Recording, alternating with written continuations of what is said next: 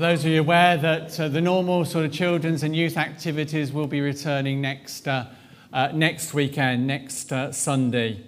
And uh, so that, uh, that will happen then. But for a moment, we're turning to God's Word, which is from John chapter 3. We're following our series that we've been going through the summer months of encountering God. Encountering God in very different circumstances and situations of life. We began by looking at uh, Moses when he encountered God in the wilderness and how we can encounter God in the wilderness of our own lives. We then moved on and looked at Gideon, where he encountered God in his own weakness and his own frailty. And again, looking at how we encounter God in our weaknesses.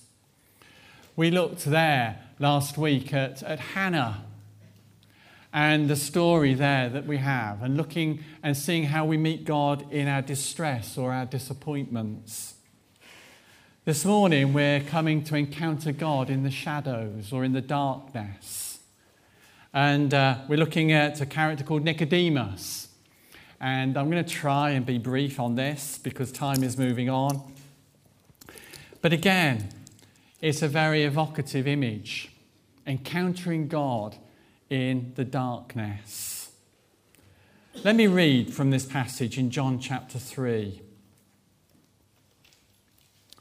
Now there was a Pharisee, a man named Nicodemus, who was a member of the Jewish ruling council.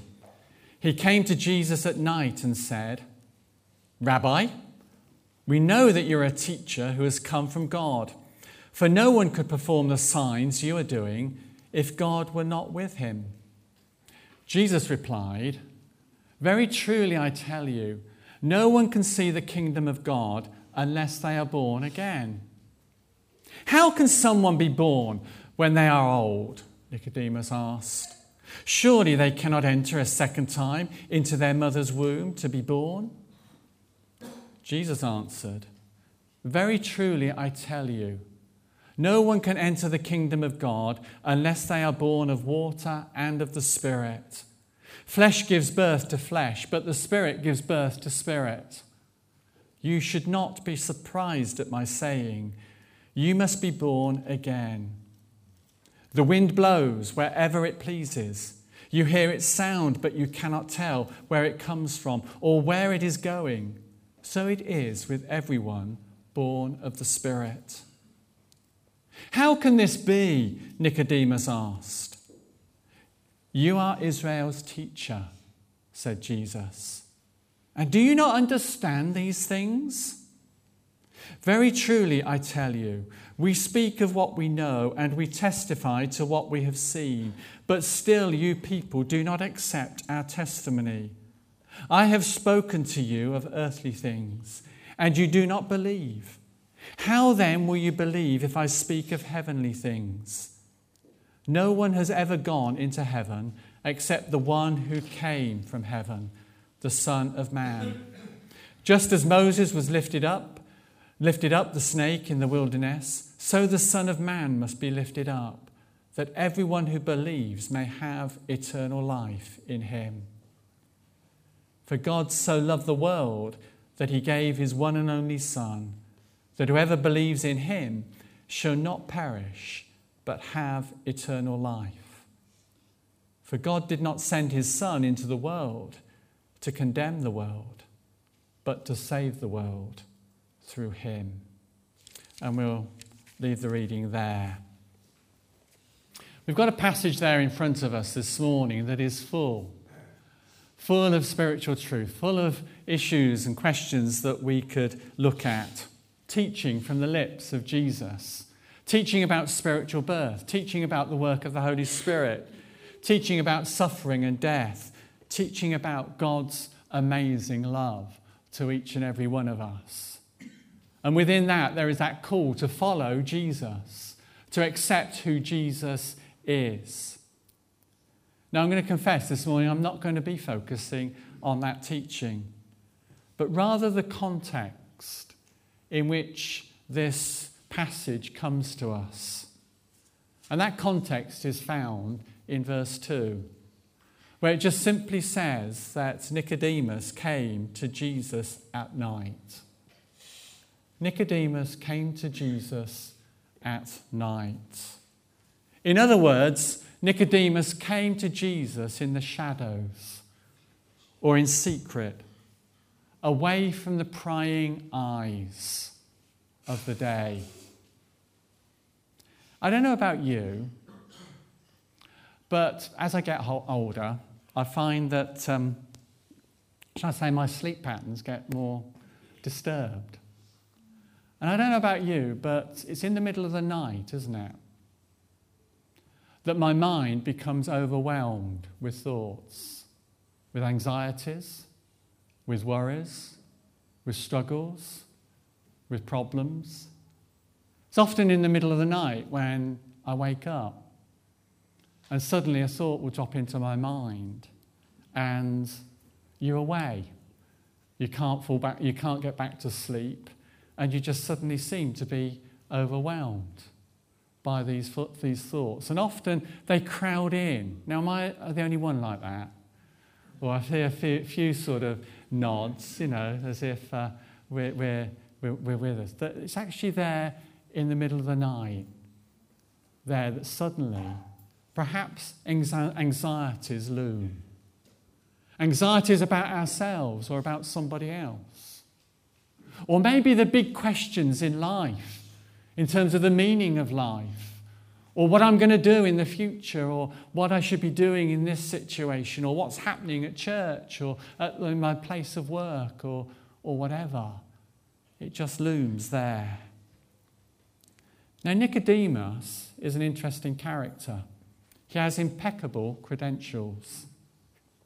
He's a member of the Jewish ruling council, the Great Sanhedrin, that met at the Temple of Jerusalem, made up of 70 men, and they were the final authority, if you like, in terms of the, the Jewish law. He knew his law. He was a Pharisee. That meant that he kept the law as far as he understood it to the letter and beyond. He was zealous for the law of the Lord. It goes on in verse 10 to say that he is one of Israel's teachers. He was somebody who taught there. So, see, Nicodemus here was still a man with questions. He was still a man who was searching. He was still a man who couldn't understand everything. Would it surprise you if I just simply say that some people sort of think that because I stand up here at front every week on a, every week on a Sunday, I've got all the answers. But the reality is that so often I've got all the questions as well. You know, and sometimes you can stand up here quite confidently and you can be doing something quite confidently, but that doesn't mean to say that underneath there is also that agony of uncertainty and of insecurity and of looking for answers there. Nicodemus had impeccable credentials, but he comes to Jesus in the night. Maybe he wanted just simply to remain anonymous. And at night he could hide in the shadows, undiscovered, because he was a leading figure in this community. And if he was seen to be there with Jesus, well, it wasn't good. Secondly, for preserving his reputation. So he had less chance to be seen. Perhaps he was just simply intrigued by Jesus, and the night would hide any embarrassment. Maybe he just simply wanted the time to question Jesus, and at night there was less chance of being disturbed. It is often, as I've already said, that at the night when the activity of the day has ceased, that the real issues, and I say the real issues of our lives, come to the fore. And in the darkness, struggles of faith become more acute. The stresses of life close in and overwhelm us. Scripture does not say that Nicodemus was in turmoil or not. But what it does show us is that Jesus does not rebuke Nicodemus. This is no disturbance for Jesus. It's not as if he's settling down with his cup of cocoa to watch the news at 10 and preparing for bed. He's there with Nicodemus. It's no disturbance.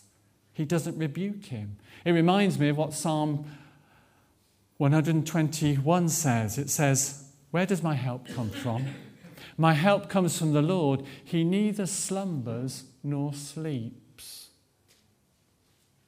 God is with us there, even in the darkness. God is with us there in the midst of the struggles at midnight or 2 a.m. But Jesus engages Nicodemus in conversation. He welcomes Nicodemus's questions. There's no exasperation from Jesus. Why? Why have you come? Why are you asking these silly questions?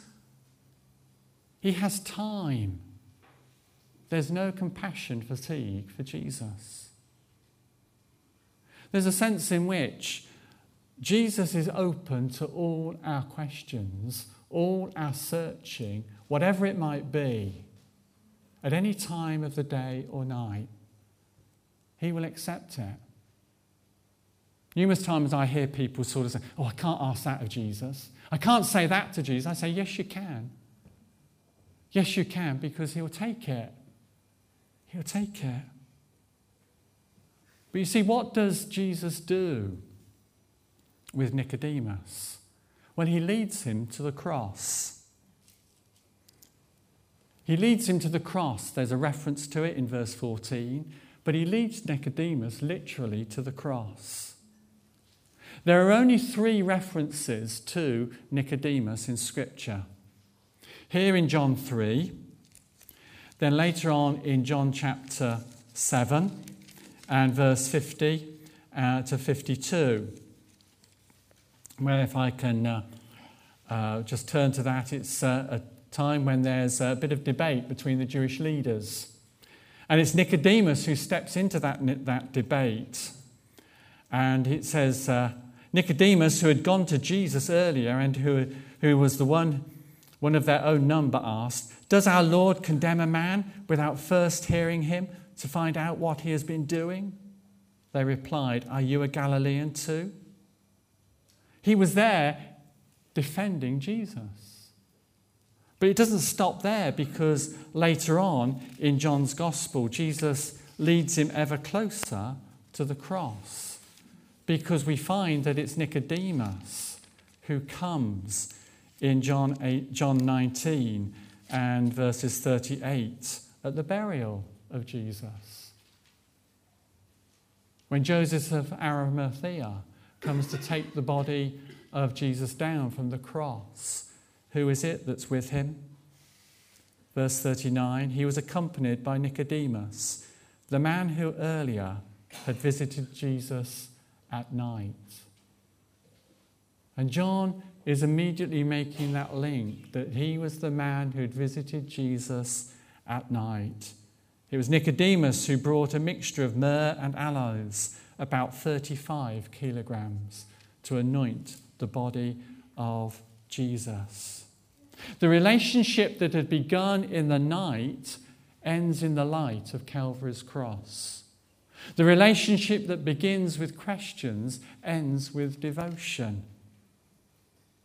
The thing I believe that God this morning would be wanting to say to each and every one of us He gives you permission to approach Him in the shadows. He gives you permission to approach Him in the darkness. That is, in the middle of your questions, in the middle of your struggles, in the middle of your anguish, in the middle of your heartache and your pain. When life seems like night and dark is so distressing. And you might sort of say, well, how do I do that? How do I come? Well, God has recently, I suppose, been challenging me about praying scripture. And one of the passages of scripture that have been very sort of powerful for me in this context, in the middle of the night, is Philippians 4. And I guess it's a passage that is known by many of us. Rejoice in the Lord always. And again, I say, rejoice. Let your gentleness be evident to all, for the Lord is near. Do not be anxious about anything, but in everything, by prayer and petition, with thanksgiving, make your requests known to God. And the peace of God, which passes all understanding, will guard your heart and your mind in Christ Jesus our Lord. And finally, whatever is true, whatever is noble, whatever is right, whatever is pure, whatever is lovely, whatever is admirable, if anything is excellent or praiseworthy, think about such things. And whatever you have learned or received or heard from me, put it into practice, and the God of peace will be with you. I was challenged by that last phrase put it into practice. Put it into practice. How good are we at putting into practice God's word? We'll probably read it. We'll probably discuss it. We'll probably dissect it. We'll probably talk about, well, what does Paul really mean in this? And come up with 2001 different scenarios. But how good are we at putting it into practice? Of actually using Scripture in our daily lives. So I often read this David, rejoice in the Lord always. David, I say to you again, rejoice in the Lord. It doesn't say rejoice in me. It doesn't say rejoice in my circumstances. It doesn't say rejoice in my worries or my fears or what's going on around me. It says rejoice in the Lord. Fix your eyes upon the Lord. Fix your eyes upon who He is, what He has done. And I think over that period of time, that's what Nicodemus had done. He'd watched Jesus, he'd heard Jesus, and Jesus had ultimately brought him to the cross that place of devotion where we all have to come sooner or later. Let your gentleness be evident to all. David, let your gentleness be evident to all. Gentleness is not weakness. It is not weakness. There is a strength in gentleness that actually, you know, is very powerful. The Lord is near, David reminding me that the Lord is there in the circumstances, in the situations. Yes, we can talk about it. Mean, oh, does that mean that the Lord is near in terms of the second coming? No, it means that He's near now, you, in your situation, in your circumstances, where you are today. And He's looking for you to turn to Him. I will not be anxious about my financial circumstances. I will not be anxious about the doctor's appointment that I have today. I will not be anxious about my son, my daughter. I will not be anxious about that interview that I have. But I will bring it to you, Father. I will make it a petition and I will ask you to be with me. And I will ask you to look over my finances. And I pray that you would give me the spirit of wisdom and revelation so that I might know how I might use my finances better. And Father, what are you saying to me through this diagnosis? What are you wanting me to do at this particular time in my life? Because, Father, you have been good to me, and your word tells me that I'm to come to you with my prayers and my petitions, but with thanksgiving. And I just thank you for the riches of your grace. I just thank you for your love. And I thank you for your care for me for the last 60 odd years. And I thank you, Father, that you have blessed me in so many ways. And you see, it's quite interesting when we start to turn things around.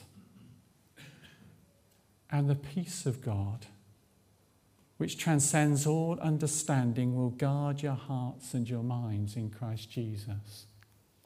Because where is it all our fears and all our anxieties and all our worries and all our stresses originate? It originates in our minds. It originates in our heads and in our hearts. What is it they say? There's about uh, 95% of what we worry about never happens. I read something interesting this week in the Bible in one year, and a comment by Nicky Gumbel. If you know how to worry, you know how to meditate. All you need to do is change what you think about, and you will practice Christian meditation. I found that challenging.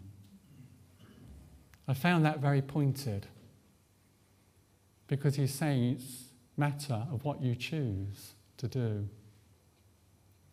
Are we choosing to focus upon the issues or the God who can meet us in those issues? Are we choosing to focus upon the problems or the God who can overcome the problems? Are we choosing to focus upon the fear or the one who has said, I will always be with you? I will never leave you or forsake you.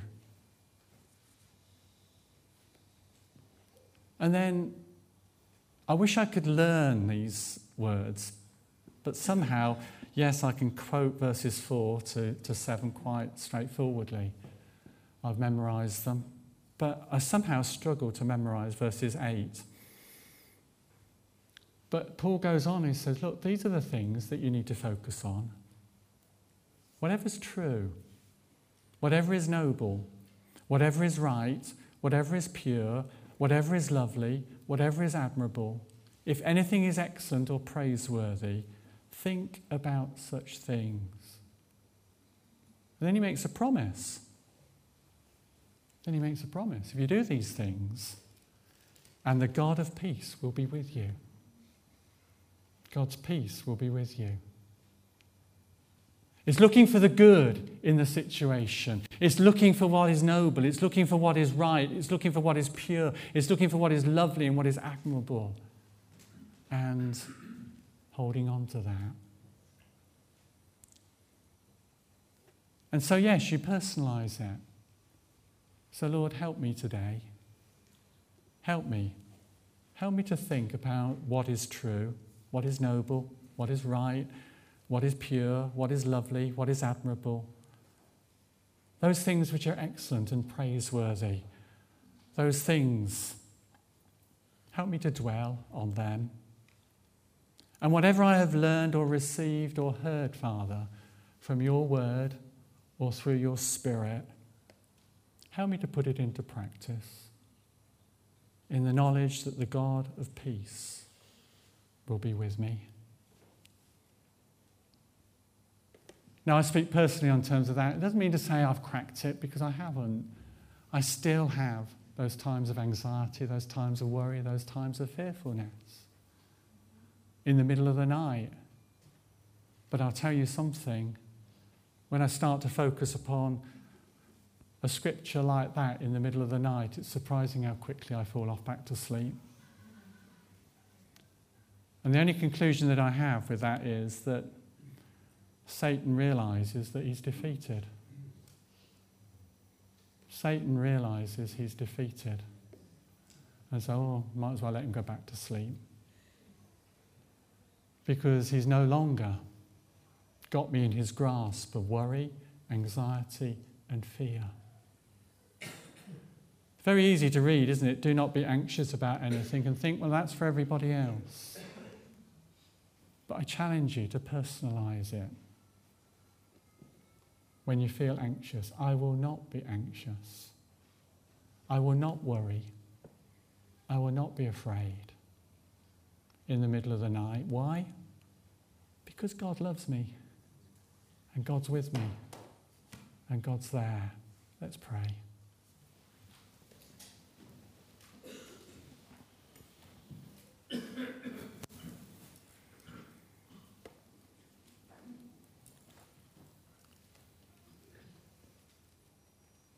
Now, it's very easy to feel condemned when you read scriptures like, do not worry, words of Jesus in Matthew's Gospel, or when you read Paul where he says, do not be anxious. But I don't believe that God is, call, is asking us to be condemned by those. And I want you this morning, just in this stillness, just for a moment, if you are someone who is prone to anxiety and worry, particularly in the middle of the night, I want you to just acknowledge that before God. And I want you to say to God this morning, Lord, when that next happens, I'm going to make a very definite effort and commitment to focus my thoughts upon you and not to worry and not to be anxious, but to commit myself, my needs, my situations into your hands, and to give thanks for everything that you have blessed me with. Because you have blessed me, Father, in so many ways. And I rejoice in your blessing that I am your child, that I am loved by you, that I am part of your family, and that because of Jesus and his sacrifice at the cross, all my sins are forgiven and I come before you blameless and, and holy and free from accusation. Father, these things I will focus upon. And just in these moments, if you've come this morning with any sense of anxiety, just give it back to God. And take these words of Paul and say, Father, I will not be anxious about this, but I entrust it to you. And the peace of God which passes all understanding, will guard your heart and your mind in Christ Jesus our Lord. Amen.